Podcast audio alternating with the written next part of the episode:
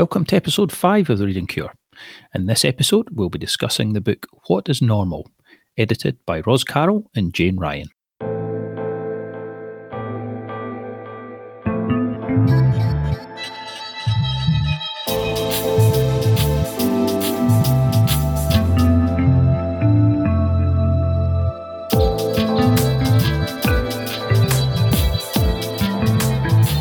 Welcome to The Reading Cure Bibliotherapy podcast, where we discuss some of the life changing insights that great books have to offer. I'm Dr. Steven Davis, and my co host is Dr. Alexander Fox. So let me begin with a quote from this week's book. Some people find normality comforting, others constraining, mostly both. Do norms provide necessary guidelines to make social life workable and meaningful, or mostly serve the powerful, providing legitimacy for their self serving purposes? Do norms ensure a modicum of reason and protection from otherwise irrational and even destructive human nature, or squeeze the vitality and authenticity out of bodies and communities? These profound questions are posed by Stephen Seligman, a professor of psychiatry and one of the contributors to this week's book, which is entitled What is Normal? Psychotherapists Explore the Question. This compilation, edited by Roz Carroll and Jane Ryan, is an eclectic collection of responses to the core issue of normality by a diverse range of individuals connected to the field of mental health. With input from psychiatrists, psychoanalysts, academics, and even poets, the contributors to this thought provoking book offer insights that derive from both their professional and personal lives. Most are skeptical about the notion of normality, and some share personal experiences of oppression and exclusion that have resulted from being perceived as abnormal in some sense. So, this is a rich and at times moving compilation, and one that invariably forces the reader to reflect on some of the unconscious beliefs and attitudes they may hold about what it really means to be normal. Now, before we begin our discussion, I just wanted to make you all aware that you can keep up to date with news about upcoming episodes, as well as other content that we produce, such as short videos, by following us on our social media channels. Our Twitter handle is at Cure Reading, that's with a capital C and capital R. Facebook.com forward slash Cure Reading will find our Facebook page. Um, and we also have a YouTube channel with all of our episodes and some other content on there. Lastly, for anyone interested in supporting the podcast, you can find links to our Patreon and Buy Me a Coffee pages at our website, thereadingcure.com.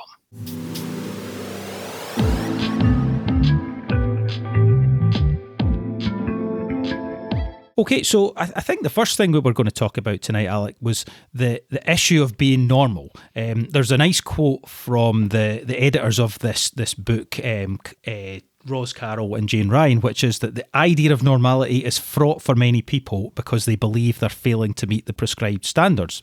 So I was curious, first of all, to get your take on why, why do you think it is that people find the issue of being normal such a compelling one? Yeah, well, one of the, the, the things I'd like to start with is that, you know, this notion of normality, there, there's two different senses of it in, in the main. You've got descriptive normality, which is what most people are doing. You know, so it might be 70% of people between 18, 18 and 35 have Netflix. I mean, that that's just giving yep. an idea of what most people do. That's descriptive normality. And then you've got this notion of prescriptive normality, which is what people should be doing. That's what most people should be doing. And I think this is the kind of normality that we are talking about here is prescriptive normality. So, yeah, for me, I think it is the case that many clients are asking themselves, sometimes consciously, a lot of the time unconsciously, am I normal? Are, are the things that I'm suffering from, uh, you know, an indication that I'm not normal? So it is a yep. concern on people's minds. And I think probably the fundamental reason why it's a concern is uh, if we go back to Maslow's hierarchy of needs, that um, one of the key ones is belonging, being part mm-hmm. of a mm-hmm. community. So, if, if that is one of our key needs, you can see why human beings are very sensitized to the notion of normality because they're frightened that if they're too different, different in in a, a negative sense, you know, being weird. I mean, that's a a word that young people often use in their sessions, you know, that would be weird, or am I weird for thinking this or feeling this? And weird would be obviously to be positioned out with the community to, to be not normal and not belonging in any kind of favoured way. So, for me, anyway, I think that's the main reason, or one of the main reasons why people are concerned about normality, because it's about belonging ultimately. I th- yeah, I think that I think you're spot on there, Alec. I think I mean it's interesting you you mentioned you know terms like weird. You know most words that we can think of like odd or you know anything that's a you know a kind of synonym for basically not fitting the norm has a very negative kind of connotation yes. to it and and as you say the idea that, that these labels could be could be put on people particularly younger people as you said um, this is very unnerving to them um, it's interesting actually you mentioned you know Maslow and and the need for uh, connection because th- this this got me thinking actually a little bit about the the kind of evolutionary biology mm-hmm. view of, of this you know we we we are these evolved to be these social creatures who of course have survived in the ancient past in tribes. Mm-hmm. And, you know, it's like our, our kind of alarm systems are super sensitive to, to rejection in that way, rejection from whatever we see our group, our tribe as being. Um, and, and as you said, obviously, that this means we have to have this concern with how other people judge us, whether we're seen as, as weird or strange in any way, and, and a kind of immediate emotional, kind of compelling uh, requirement to try and to deal with that or, or, or seem more normal in some way. So um, yes, um, yeah. I mean, yeah. I mean, yeah. I think that's a very good point to, to situate in terms of our evolutionary history. Um, I mean, if we look at the notion of paranoia, for example, paranoia is the you know to be worried about some eventuality happening that is something that is dire for the person, practically unlivable. So if you're paranoid about something, you have this fear that you could suffer this terrible fate.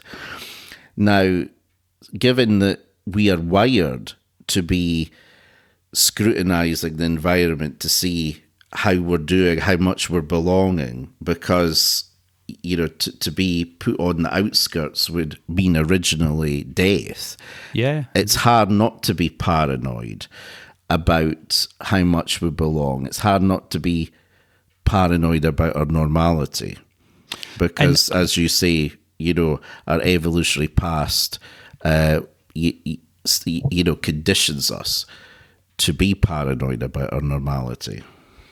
Uh, absolutely, and of course, um, you know, with again thinking about the evolutionary viewpoint, that's no more relevant than for particularly for younger people. You know, they, they would have been at that critical point in life of having mm-hmm. to essentially earn their place within the tribe yes. or face rejection if they couldn't find themselves to be useful or or acceptable, fitting in, and so on. And of course, that literally would have, in many cases, meant death. You know, there was no yes prospect really for surviving without that. So it's like there's something kicks in in the puberty years, isn't there, where the you know we have this hard wiring to be particularly concerned at that during those kind of critical critical years, uh, maybe puberty to kind of I don't know. I mean, it obviously can extend way beyond the mid twenties, but there is a particular period of sensitivity to issues of our our normality and our kind of social standing. I think, isn't there? That's well, that, there that, is. You know, yeah, I mean, you see that with teenagers that they they're tasked with trying to resolve some something that is very difficult to pull off, that they want to belong just like anyone else, but they're also eh, tasked with trying to form their own individual identity. So identity becomes such a big issue for teenagers, and that's one of the reasons why they're so worried about normality too, because it's like they're asking on some level, um, can I develop who I am? Can I form my own identity without being an outcast, without it becoming an issue regarding my belonging? You know, because to become an individual and belong are somewhat in tension, or they can be in tension with each other. And teenagers are, are, are tasked with trying to resolve that. And it's difficult because uh, they don't know too much about life uh, so it's a bit difficult to resolve that. And that's why they're often so pained about, uh, you know, on the one hand, worrying whether they belong, and on the other hand, worrying if they've got enough of an identity as well. Yeah.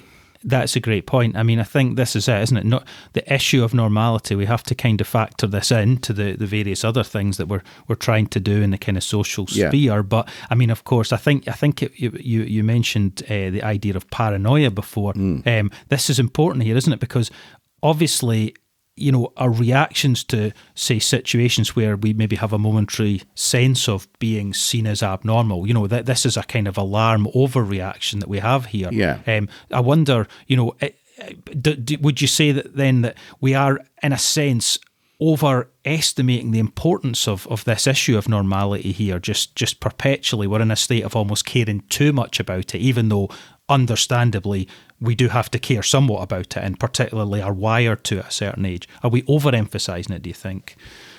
Yeah well i mean uh, you could argue that our, our obsession with normality is to some extent a sign of our own egocentricity. You know the notion that we're, we're so important to everyone else that they are scrutinizing every act every word every gesture that we make uh, sure. People that feel very self conscious about these things are unfortunately overrating their own importance to other people. And there's been quite a lot of psychological experiments that have shown that people aren't really f- so focused on what others are doing uh, as as what you might think, but particularly young people, they, they feel that they're they're very important to themselves naturally, but they then sort of project that out and generalize and think that others are paying attention uh, to them as much as they think. And that's one of the reasons why normality plagues them, or the, the notion or trying to be normal plagues them so much yeah. because they feel that they're being heavily scrutinized.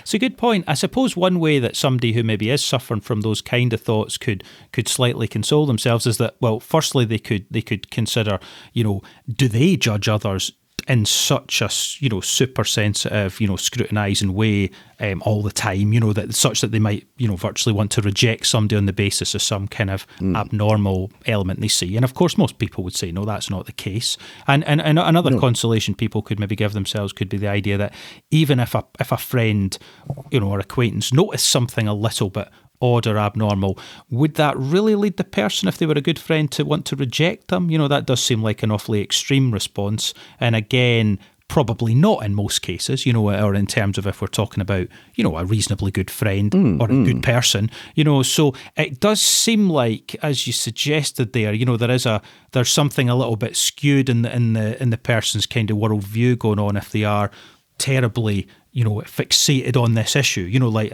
like they, they, they would seem to be awfully um, maybe exaggerating the degree to which you know other people are tuning into them all moments you know as if there are just cameras on them all the time just looking at their their every little gesture you know yes. it's really it's not quite like that i guess so um, no and yeah. i think i think this is if if you were a cbt therapist for example you would probably put an obsession with normality under the cognitive distortion of personalizing.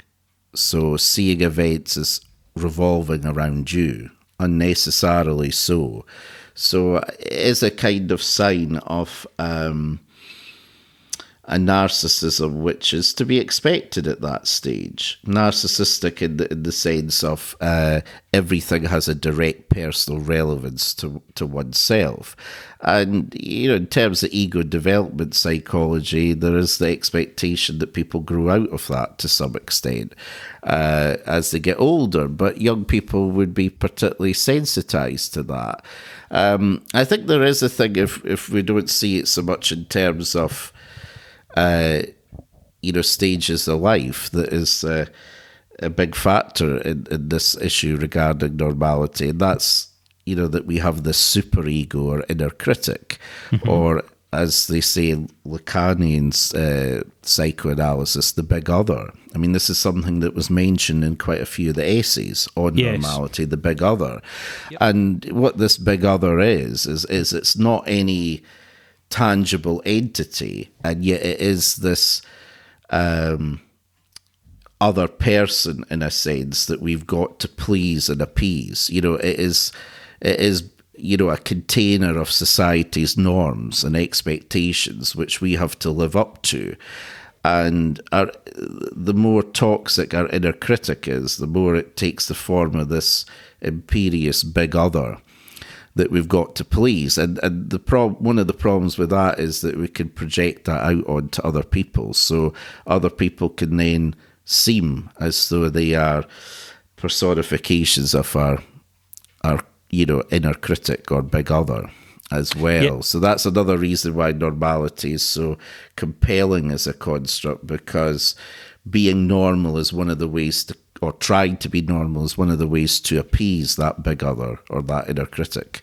And so it, that's a, that's a great explanation there. Actually, you know, in terms of you know the, as we were just discussing, you know the, the the, the you know the clear irrationality of of you know, overestimating the degree yeah. to which we think we're being scrutinised. But as you say, we're scrutinising ourselves, really, aren't we? We're projecting yes. out this this very, very severe punitive superego that many of us unfortunately have, and in some cases don't even don't realise it, and we're we're thinking that this level of of harsh judgment and rejection is coming from the outside when we're we're actually the ones that are putting it out there. Um, yes. Which yeah yeah, no, it's that's really interesting. I, I, I mean, another, I suppose another issue actually, again, um, you know, that perhaps maybe more relevant to those at a younger age group, but but not exclusively, would be that actually to take a strategic uh, view of the issue of your your belonging needs and trying to enhance those. Um, an, an excessive concern with normality, of course, would lead somebody to, to try excessively, really, to blend into the crowd and just yes. kind of follow conventional tastes, which which would, of course, make that person potentially less original and maybe less interesting, actually. So, uh, uh you know, obviously, if somebody can take maybe a less extreme, a less, um, I guess you could say, neurotic uh, view of normality and how normal they are, uh, they might actually open up the space to develop more, you know, original idiosyncratic interests, particular tastes that maybe maybe fall out with what is particularly fashionable or within the mainstream at that time. But of course, in terms of their development as a person and their their, their social appeal, might actually be quite a positive uh, enhancement for them. I, I, would I would say. Well, yes, yeah, I think that's a good point because when we talk about individuality, it's hard not to invoke the notion of uh, idiosyncrasy to some extent yeah. because yep. it is about being different to uh, something generic. So if we were over concerned about normality, then there is a real danger that we develop this banal self, this generic yeah. self, yep. and um, and then we could blend too much into the crowd that we become invisible in a way. We don't really have uh, you know any real any great substance to our personality and you know perhaps even little um, moral integrity. I mean, this is something that yeah. Heidegger talked about the the notion of the they, the group, and okay. that that people could get lost in that group. Uh, he thought that there was a number of existential experiences that that uh, ensured, if they were embraced to some extent, that we would become individuals. So things like guilt. Guilt is a way of uh, separating out from the crowd because no one else can feel your guilt. Also, your mortality as well is a way of singling yourself out from the group and developing an individual self. But the problem is that these experiences are uh, painful and yeah, so in some in a lot of people it actually makes them flee into the crowd and get lost in the crowd as a way of um, avoiding certain existential tasks as an individual.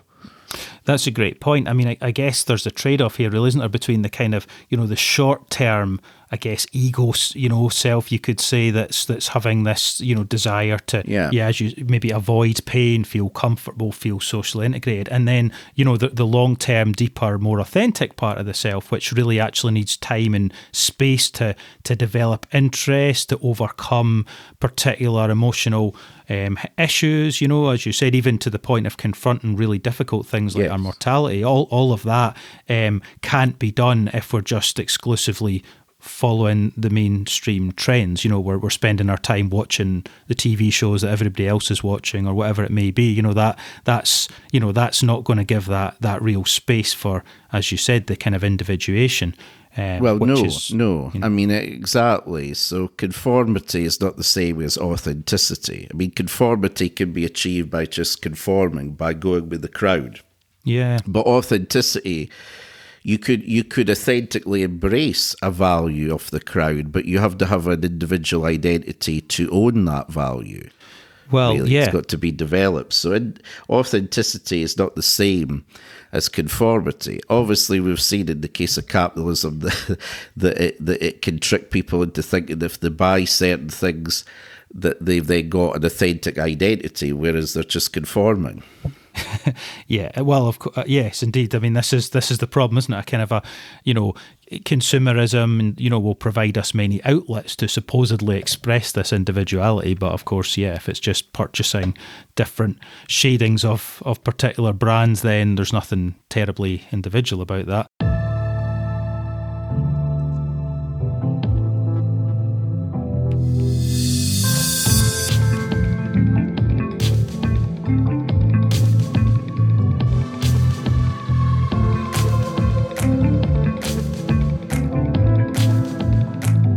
The moral dimension which you touched on, I think, is kind of interesting as well, though, because obviously, um, you know, sometimes behaviour that is conventional, normal isn't isn't necessarily, of course, moral behaviour. Um, it's interesting if you you know to think about the you know people like say Nelson Mandela or Martin Luther King. You know the, these guys can't have been terribly concerned with social norms. You know in the no. lives that they led, and of course, had they been, you know, that would have been a very very uh, tragic situation for many people. Um, so yeah. I, I, I, wonder, you know, that one of the issues that, that to me kept c- kind of coming out of this book as I read is that you know the the various contributors were constantly challenging social norms, you know, um, for for an array of reasons. One of which being, you know, from a moral perspective, that you know, what about those that are almost de facto othered and, and you know mm. rejected by you know mainstream norms due to some particular minority characteristic.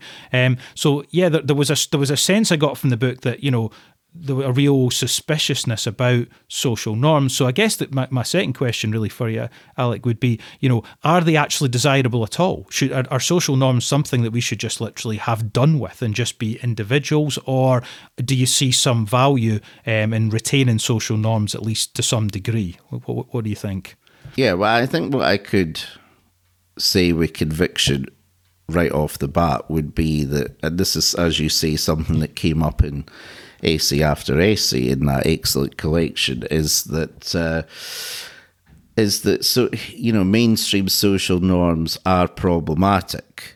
Mm-hmm. And the reason for that is that they they often are connected to ideology, and, and so almost inevitably they serve dominant power interests. So that yes. is one of the reasons why mainstream social norms are problematic is that they're not necessarily there to benefit uh, everyone, to say the least, and no. there usually is some othering uh, in, involved there. Uh, as to whether social norms per se are always problematic, um, that's a more complicated issue. Um, mm-hmm. I'm trying to think about a society um, that didn't have any social norms. I mean, social norms are a way of ordering our ex- our expectations and giving us an idea of um, how we should treat each other. And you you could also say that some moral rules or guidelines are forms of norms too. And I and I think it would be a mistake to give up them.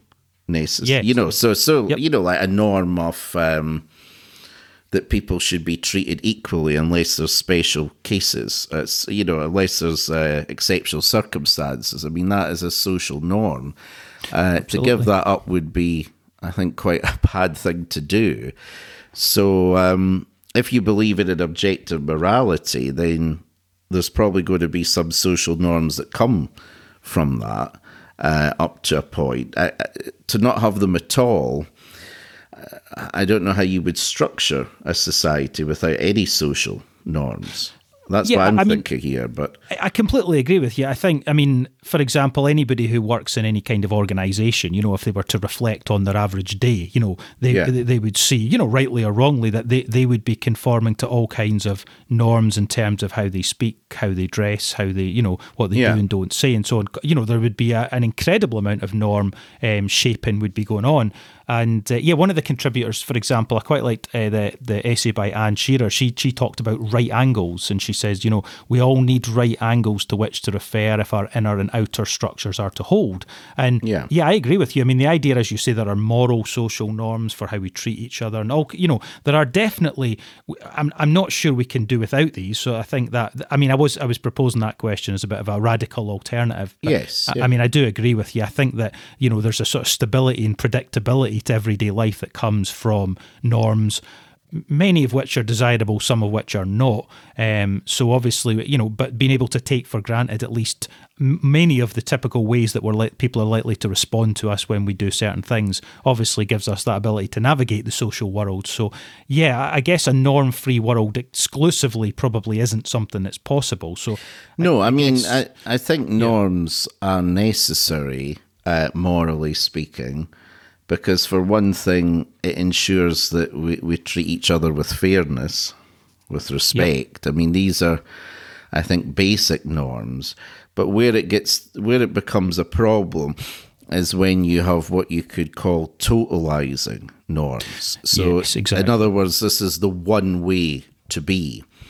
And in narrative therapy, they talk about this in, in terms of uh, dominant narratives. So, a society can have, you know, a few, two or three, maybe even less dominant narratives that basically say this is the way everyone should hmm. be. That's why they're totalizing because they're not really looking for exceptions. So, in this society, there is this expectation that we should be consuming as much as we can, that we should be making as much money as we can. That's one of the dominant narratives. It might be the dominant narrative and it's totalizing because obviously it leaves out many people that don't fit that uh, due to circumstance and thankfully inclination as well.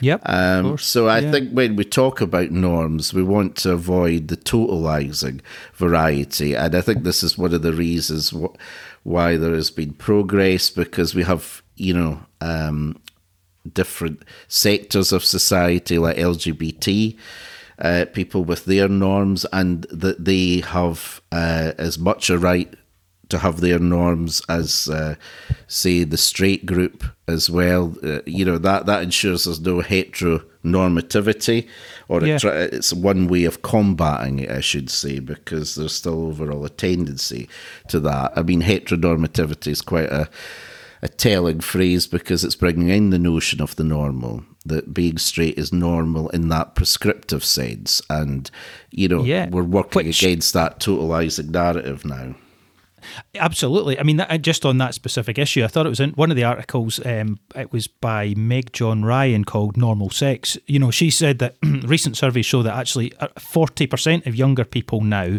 would not place themselves in the 100% heterosexual or homosexual category, you know, which is interesting actually in a way, and of course links back to Freud, some of Freud's ideas yeah. about the actual, the fluidity, the non-binary nature of sexuality. So mm-hmm. in a way, the, you know, that's a good instance actually, that maybe the sort of the, the kind of LGBT um, communities have highlighted is that, you know, the, the norm that was existing there was actually very far away from objective reality in terms of the issue of sexuality, you know. But yeah, it was obviously imposed so so stringently for for such a long time. Well, it um, was. I mean, you had the the research uh, undertaken by Kinsey in the forties, thirties, or forties in America that showed uh, proved Freud's intuitions to be correct about the how fluid sexuality was, but for ideological reasons, it took a long time for society in general to catch up uh, with yeah. that. You know, our prescriptive norms were not matching our sexual reality there, and that that was because the dominant narrative. Uh, was still encouraging us as a society to see ourselves in a certain way, even if our sexual life was rather different.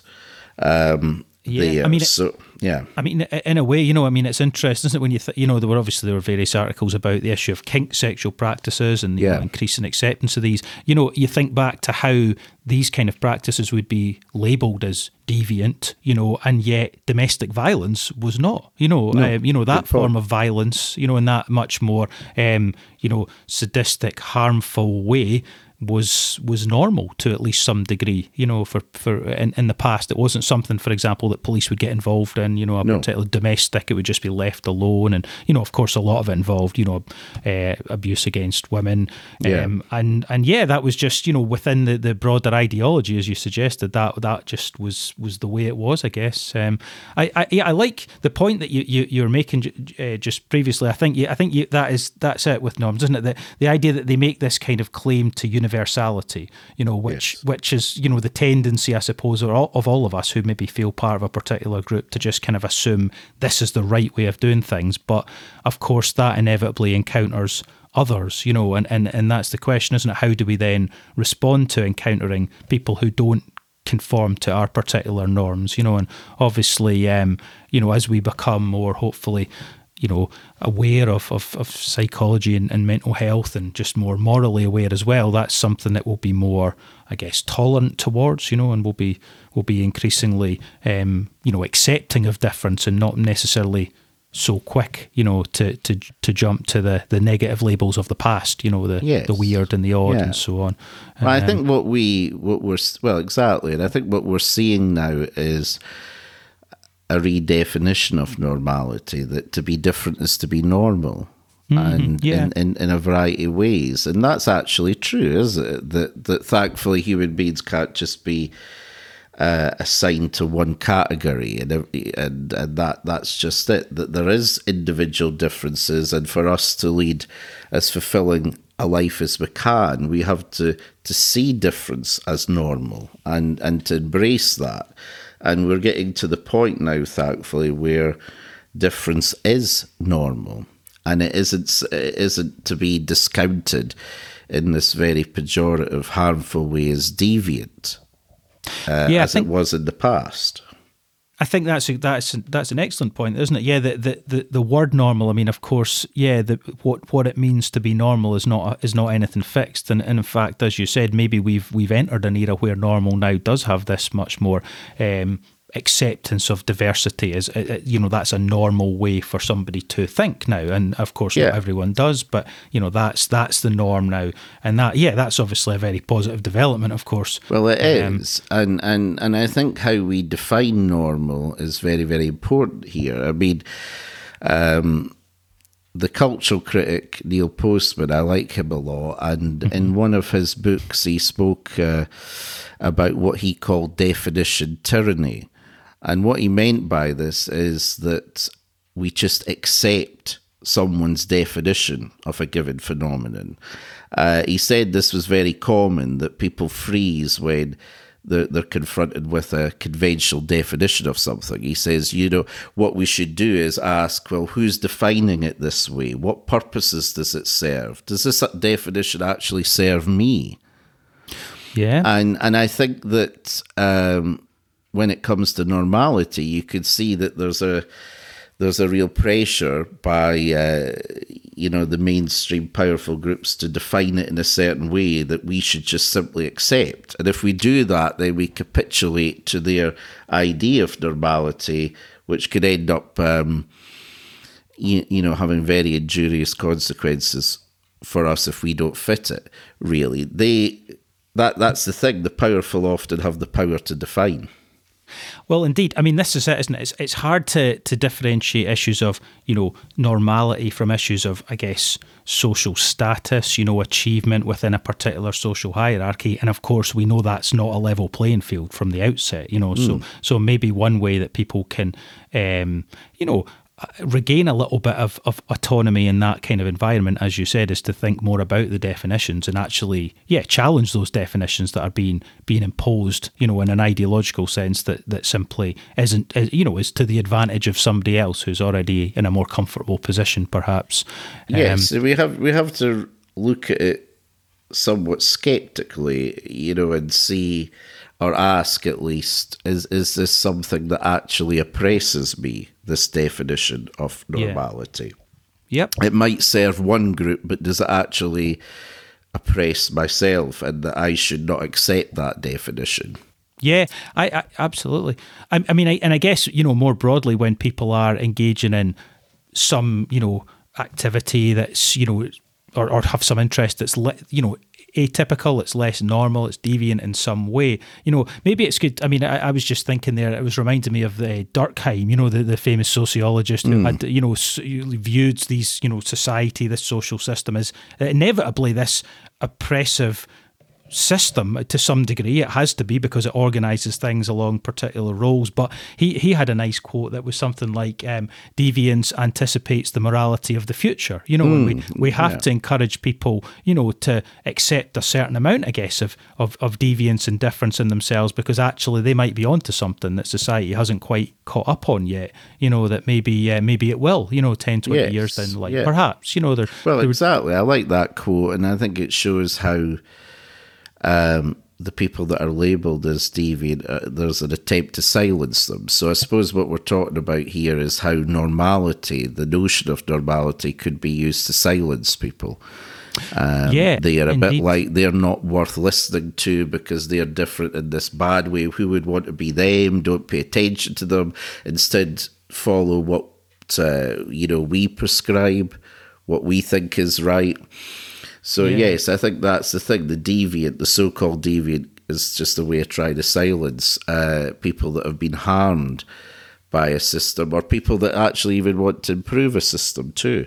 Well, exactly. So, well, yeah. I mean, what certainly, you know, this is a I'm not a therapist, of course, but this, you know, this is a tough issue. I can imagine. You know, when you're you're trying to navigate all of these various complex factors. You know, and I think that comes through very nicely in this volume. All the different aspects to the issue of normality. It's so complex. You know, it's quite a difficult one, really. You know, all of all of this is in the background when when somebody comes and and you know tells you that they they feel they're not normal and they don't like it and they want to be fixed. You know, yes. um, there's there's a lot of factors to to juggle there, I guess. Well, the, there um, is, and and um, there is always the possibility that um, the client in your room, in your consulting room, sees sees the points that you're making, could see in ways in which the society at large is a problem is actually much more the problem than anything going on internally.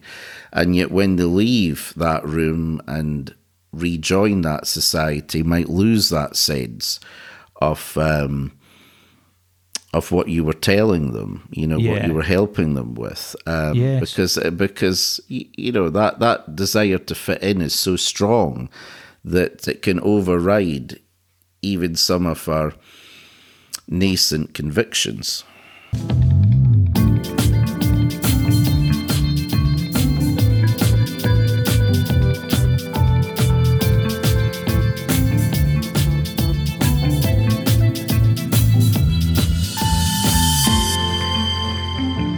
One issue that came up in a number of essays was the idea. So, for example, Christopher Clulow um, had mm-hmm. a nice quote, which was that however much we want to blend in with the group, very few of us want to be average. And you know, the word average is obviously a synonym of normal. But mm-hmm. you know, if you asked if you ask somebody, particularly in this these modern times, do you would you like to be average? Um, very few people would actually, of course, assent to that. Um, you know, despite it essentially being another way of stating, do you want to be normal? But obviously, average, you know, evokes a kind of sense of dullness, mediocreness, um, whereas that's really not what people want to be or even feel compelled that they need to be in this day and age. So I guess the question I want to ask was do we actually all really want to be normal? And if not, what do you think it is that we really want? Well, I think we want a couple of things. We want to belong Mm-hmm. But simultaneously, we also want to be recognized and to have self esteem, which which can, you know, in certain cases, catapult us into wanting to be very special as well. So it, it's sort of like both things could be desired to belong, to be normal, but also to be distinctive in a very good way. Yes. Um, so, you know, exceptionality is like you know, is is a sort of um, valued oddness in a way. You know, it, it's to, to be exceptional is to be different from the crowd in some ways, but to still be valued. Whereas okay. being weird is obviously not to be part of the crowd, but in a negative way. Um, so yes. I think what you find with people is a, a need to be normal, to belong, but also a desire, sometimes just as intense, sometimes even more so, to be distinctive, to stand out. Uh, what you do see is, uh, as a pattern, is that if somebody struggles to uh, belong, is alienated in some way, then the the corresponding desire to stand out can become more intense. Mm, yeah. Uh, so you can see um, sometimes if someone finds or believes that they're barred from being normal in some sense, then they think that, well, you know, I'm going to be seen by the crowd as another, so I better be this valued other, which is to be special. Yeah, indeed. Um, uh, so, yeah, that- I, I, so in answer to the question, I don't think that we do want to be entirely normal, and we're in this delicate balancing act of uh, trying to be important and stand out while also being integrated too. Yeah, I mean it's quite a it's quite a bind in a way. I completely agree because I think yeah, as you say, we don't we want what we don't want is abnormality. You know, that's dangerous. No. That's that's you know outcast sort of sense. But on the other hand, we want to stand out in, in these distinctly socially validated ways. Um, so it's yeah. like we want kind of the reassurance of our place is is, is here. But if we can then um, we can excel, of course, that's appealing. And yeah, I think that is a great point you make about the idea that those that that, that maybe do feel that they are already being left out. They're being judged as abnormal. This this tendency towards, I mean, I guess, fantasizing or you know, really desiring specialness, a sort of supreme triumph in some way, can really actually start to fester and become quite a kind of pathological um, tendency. I mean, for I mean, it's a grim example, but obviously, in a lot of cases, these you know young young people, particularly in the United States, who've who've gone on shooting sprees mm. and things. You know, very often it's been the same kind of pattern. That individual has been socially isolated, you know, but has been you know festering with these kind of fantasies of mm. of revenge and or triumph, and you know just standing out, just being known in some way, and that's led to this you know these horrific outcomes. So yeah, I think I think that's an interesting point. Yes, um, yeah. I mean the the there are ways to stand out without it being destructive like that. I mean, I'm thinking about David Bowie, for example. He was somebody that was much loved for standing out and for st- for embracing his own idiosyncrasies and eccentricities. You know, people loved him for that because he oh, did yeah, it yeah. through the medium of music and these various roles that he took on over the course of his career. Um, so Bowie was able to achieve that that uh, socially validated otherness, which actually large numbers of people could then, you know, embrace, and some even have felt they could identify with too. Yeah, I mean, but he, he's he's a great example, isn't he? I mean, he obviously made the idea of being eccentric and, and you know quite you know and really challenging actually the norms in ter- terms of dress and yes, behavior and lifestyle time, and so on of the day. But yeah, used it in such a kind of positive way, you know, that would obviously bring in joy to people um, with his music. Um, well, yes, I think if we compare, and this probably doesn't happen very often, but if we compare David Bowie. Um, to say the per, you know the guy that uh, dressed up as the Joker and shot people yeah, at, yeah. at, a cinema. I mean, what we yeah. see um, with Bowie is obviously this this creativity, um, this articulation of what uh, people were really feeling, and actually helping us to to feel more together in a way. Paradoxically, whereas that that sort of act of shooting people was just entirely destructive, obviously. Um, yeah. But it's it it was. Um, yeah, I mean, I think what we see with Bowie is more, uh, um, much more creative, life affirming, embracing of difference, really. And it wasn't a vaunting of himself over others in the way that uh, the shooter was, really. Um, no, I mean, I, I, guess, I mean, again, I suppose if we're thinking about, you know, the sort of, you know, the, the Maslow perspective, which you touched on before, in terms of, yeah, our connection needs and our self esteem needs, you know, obviously somebody terminally lacking in self esteem, you know, and attempting to compensate for this using more kind of narcissistic ego boosting strategies could be, so, you know, destructive in the extreme. But yeah, obviously somebody like Bowie was obviously, you know, there were higher needs being fulfilled in a way that was both yeah. boosting his sense of being special, you know, feelings of being, you know, both successful and, and unique, but also, you know, there was the creativity alongside it, as you said. The, yes. and, and, you know, the, the, the giving something, you know, the, the, the higher needs were also activated there, you know, which is obviously such a critical difference. You know, even even even again, there is the tension remains between the normality on the one hand, the fitting in and the authenticity and the, you know, the self esteem on the other, but at least that tension is is taking a more, yeah, a, a socially um, useful uh, shape to put well, it. Well, I think it was. I think in in the case of Bowie, what we see is a, a loving of his difference.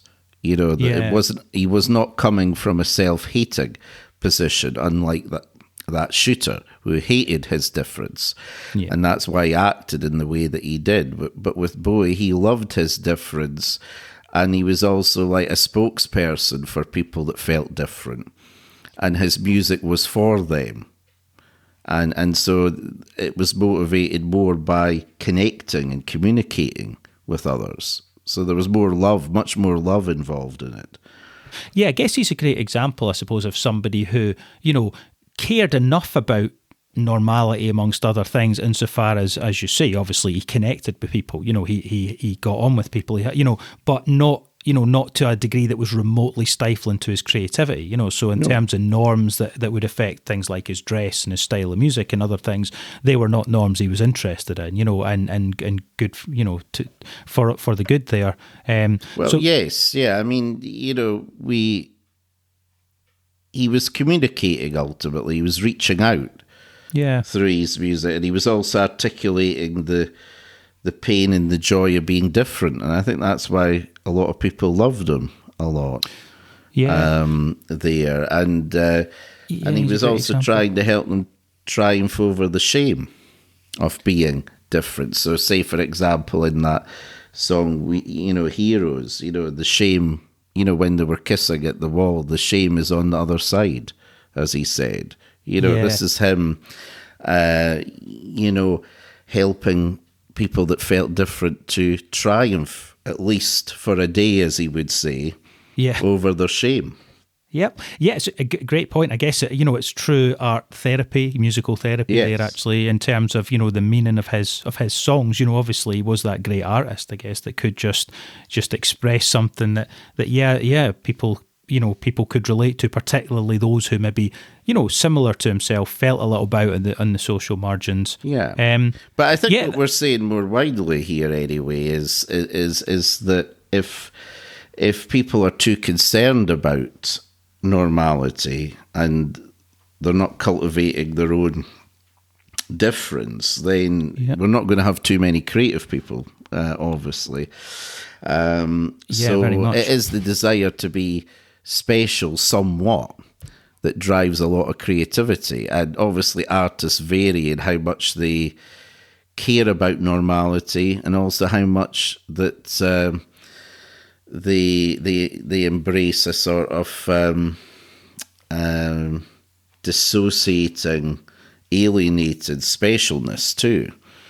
well, um, yeah. Yeah, that's yeah, absolutely, and actually that, that leads me on to something else I, w- I was hoping we could discuss here Alex. Yeah. you know a quote that I wanted to, to, to bring in here by uh, Susie Orbach who, who also contributes in the collection yeah she and, and this is really on the issue of, of modern society and how you know how we might be shaped um, nowadays in terms of the issue of normality and specialness. She describes a tangle of despair that we're in now, in which specialness has been democratized. Now, what I was wondering was is there something about the society we're in now that is particularly undermining our sense of being normal? Obviously, this sense of, on the one hand, specialness being democratized there, you know, this maybe this sense that we all feel an, ex- an especial degree of pressure in some ways to be more unique, to, to display more overtly a sense of uniqueness or talent or whatever it may be. Um, is there something going wrong in, in society in this sense that really is affecting our, our sense of normality? And if so, is there anything really we, we can or should do about that? Well, I mean, just off the top of my head, this goes back to something we were talking about a few minutes ago, which is mm-hmm. that if people feel less connected to each other, there will probably be more an attempt to stand out as a way of trying to uh, transcend that gulf. So if people are more atomistic, you could expect them to to try and embrace more the the so-called benefits of standing out to be special. Yeah. And we can see with things like TikTok and so on that people can do videos of themselves and put it on uh, the server and get thousands of views. So it's really encouraging people to to stand out in a way. But the problem is if everybody's doing that or a lot of people are doing it, then you aren't ultimately standing out, really. Course, yeah. So it, it's a sort of um, pseudo fame that they yeah. I mean, it re- it reminded me that yeah, that article and what you're describing there. You know, the the famous book by Christopher Lasch, "Culture of Narcissism," yeah. obviously, which was written prior to some of the you know the technological yeah. developments and so on that, that, have now kind of combined with this. But I do wonder, yeah, whether there's there's we're, we've been heading in a kind of narcissistic direction as a society, you know, and and and now as you described with with um, things like TikTok and so on, it's it's so quick and easy in a way to put self promoting hmm. material mm. out there, and and there's again there's maybe a sense of normality from doing that, almost a kind of social pressure yeah. to be putting that stuff out there. But of course, as you said, h- how can everybody be exceptional simultaneously? Of course, well, I think possible. if you've got well, I think if you've got a situation where everybody is special in the same way, then it isn't really special. yeah. And so this is the thing that people are doing those things, but so many are doing it that they're not really standing out.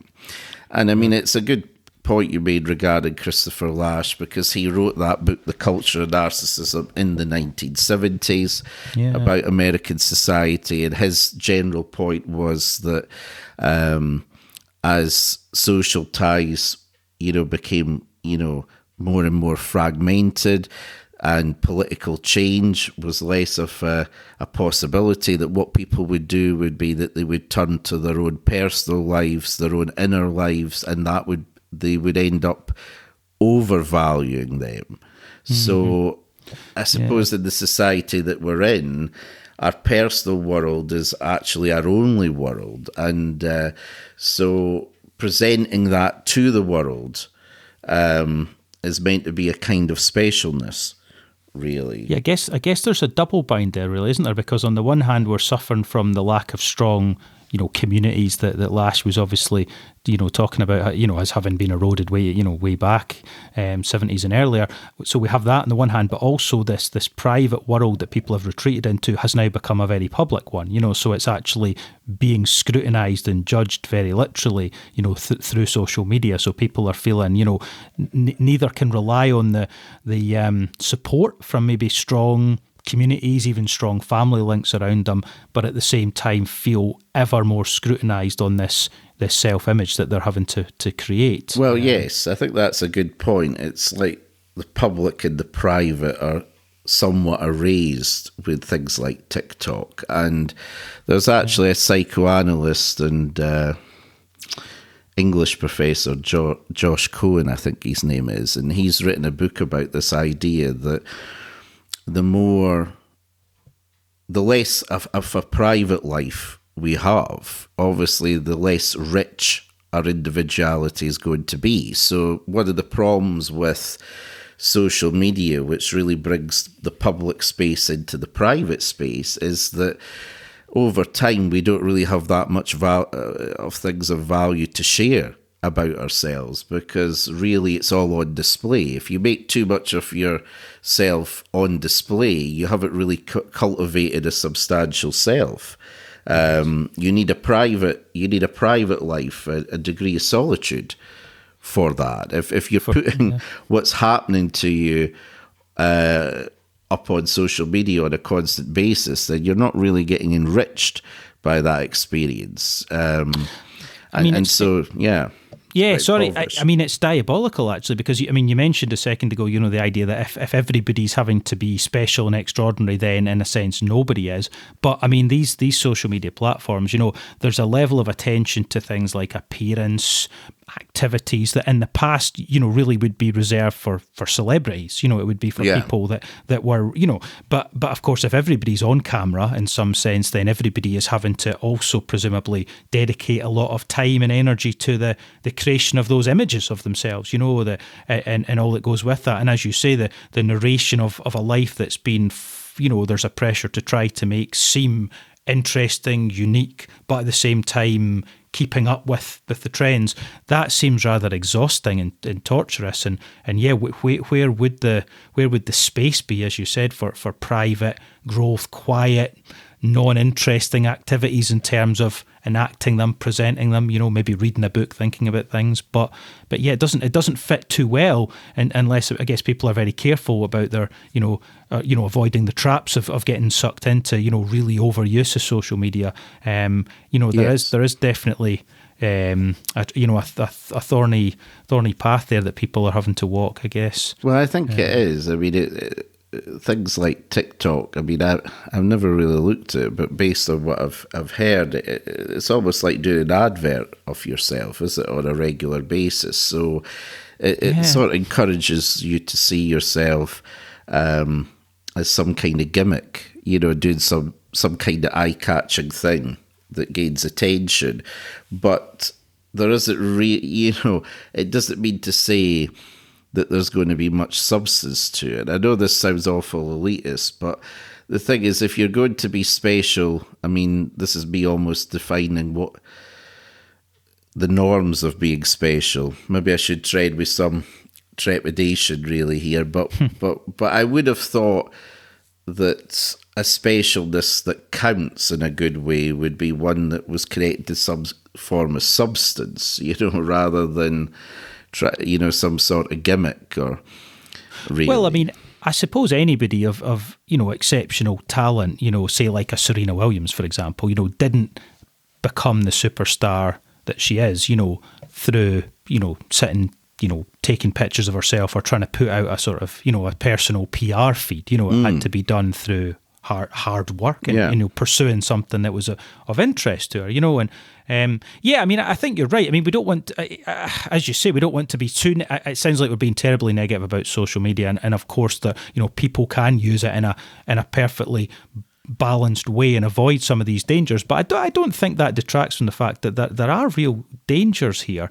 Um, where you yeah. know people, you know, when you're putting material out on things like TikTok, obviously you're not, you know, you're you're putting yourself out there that to be validated or not by predominantly strangers, you know, and, and you know, at best some acquaintances as well who, you know, so there's a real uh, problem if, if people really are, you know, deriving their, their kind of sense of self esteem from you know their social media feeds in terms of how much they're getting validated or not because obviously that's a very precarious form of social uh, self-esteem sorry you know um, well, and, and, you know and, and i think that's a good point about serena williams that if we're saying in general that uh, standing out in a constructive way usually involves a lot of hard work. Yeah. Whereas this social media promise of standing out without much hard work or doing something quite gimmicky, is it really going to, you know, it's hard to invoke the idea of specialness without also invoking the idea of being memorable in a good way, you know, or the best kind of specialness. So Yep. If if people, if thousands upon thousands of people are uploading short videos of themselves, that's not going to be spatial in a in the constructive sense because it's not really going to be that memorable and it doesn't involve hard work. You know, anybody could do it.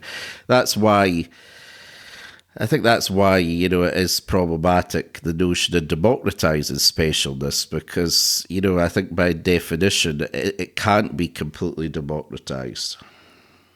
No, well, that, that's yeah, you're you're right. I mean, I guess what we get instead is a kind of you know very imitative simulation of, of specialness, pseudo specialness. You know, which again, it's not clear who that's really good for. You know, it's not really good for people to spend a lot of their time, I guess, watching you know videos, looking at you know other people's feeds where they're attempting to promote that because as as we've discussed in previous episodes, that people often we, we're often unfortunately will be taken in by good presentation. You know, we'll think that those people really do have the wonderful lives that they're presenting or yeah. whatever it may be. So on the one hand, there's that you know there's the danger of that kind of sense of being undermined, and again, there's also as you said just the fact that how how much is a person cultivating their own unique strengths if they're if they're you know obviously getting sucked into spending a lot of time producing this kind of very you know conformist material that's pseudo special right you know it's it's what other people are doing it's yes, it's the yeah. the compulsion you know the sense of needing to join in and avoid being excluded from that activity. But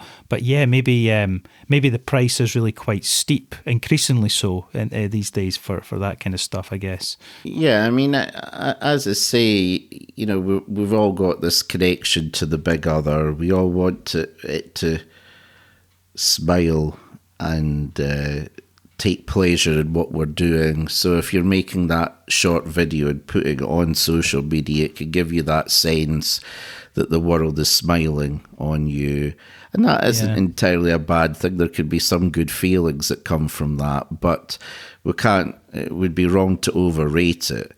And it would be wrong to think that it was any substantial form of celebrity.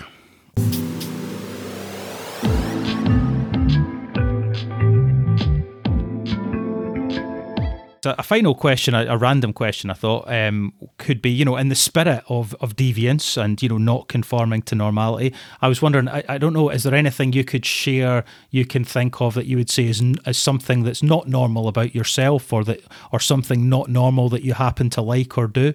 Um, I don't know. Sorry to put you on the spot, but I wondered if anything came to mind. well, I I was thinking about this. It turns out very fortunately. Oh well, um, I'm, I'm, yeah. uh, there, that I, I I think you know for myself, uh, being at school and even uni, um, being someone that was very intellectually minded, that that was seen even at uni sometimes is not normal or not the you know how most people would want to be. I know it sounds a bit strange, but that's how things have become. Yep. So I think at school you would be othered as this brainy person or this nerd or whatever. Not that I was ever called nerd or that, but you know that's mm-hmm. a common term, is it? A way of singling out people that are particularly bright, but in a negative way. I can understand why kids do that because many kids are at school and they're struggling and it's hard going for them, and so they. They, they tend to hate people that are doing well at it. I think that's of one of the reasons why they're they're so judgmental. I understand that now. I don't think it was so easy at the time because I didn't see it that way.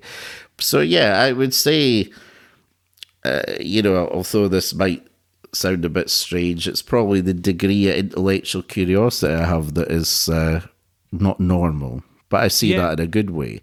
Even, yeah. but I think the thing is that at, at times it is an issue because um, you you could be talking to someone about a shared interest, and then your level of curiosity or what you've been thinking might go beyond, you know, what they've been thinking, and so you could start to feel a bit odd really. So even yeah. a strength can sometimes be a hard thing to to to accept because of its its lack of uh, normality.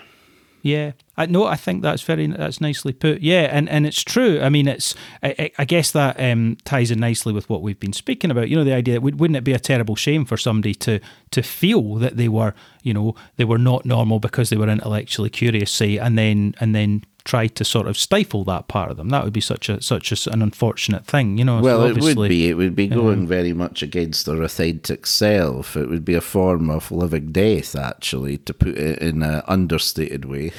Yeah. yeah but well, I think that I think that's why it's it's so important uh, to embrace our strengths, even if it's at the risk of not feeling normal. Really, because yeah. we have to bear in mind that that that strains, you know, if they're pronounced, are not normal, and so it's hard to completely embrace them because you're going to feel that uh, you you could be singled out in a bad way at times.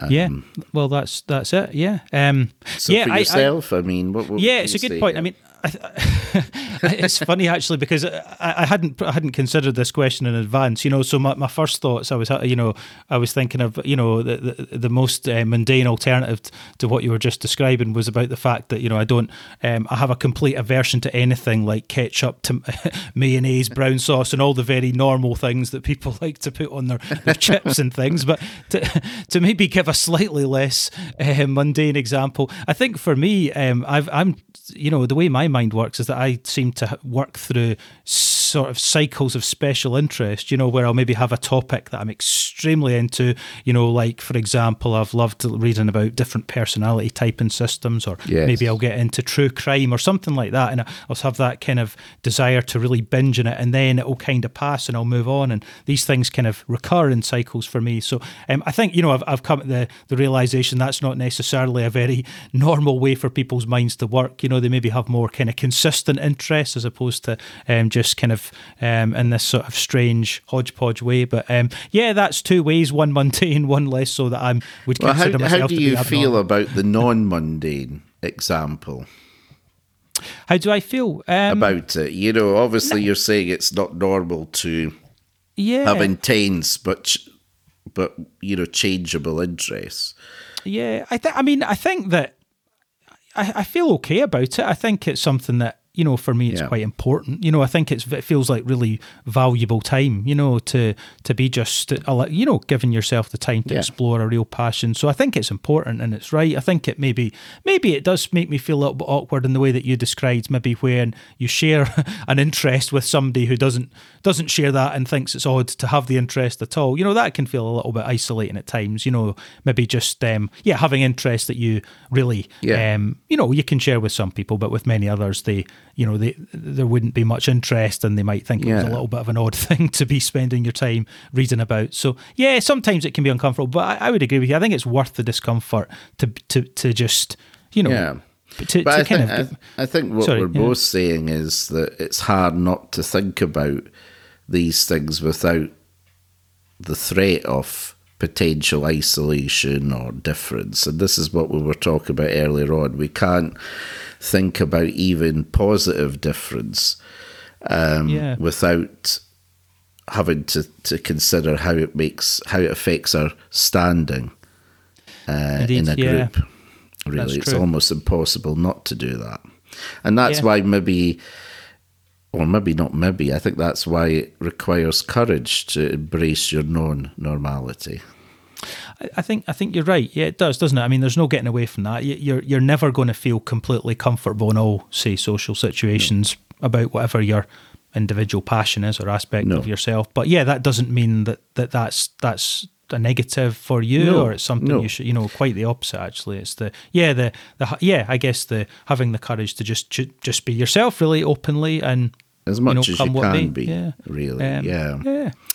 So well, thanks for that, Steven. Um, th- thank you. Yeah, that was. I think that was really um, interesting discussion there again with you. So much, very much appreciated. And uh, yeah, I think we've we've um, you know kind of looked at normality from all angles there. So I yes, think uh, yeah, yeah. I don't know yeah. how normal the conversation was, but well, I don't think we'll, well, worry about that now. I, um, I, don't think we can, or don't think we should. No, absolutely. No. Yeah. okay. Well, good night. Okay. Thank, thank you. you. Cheers.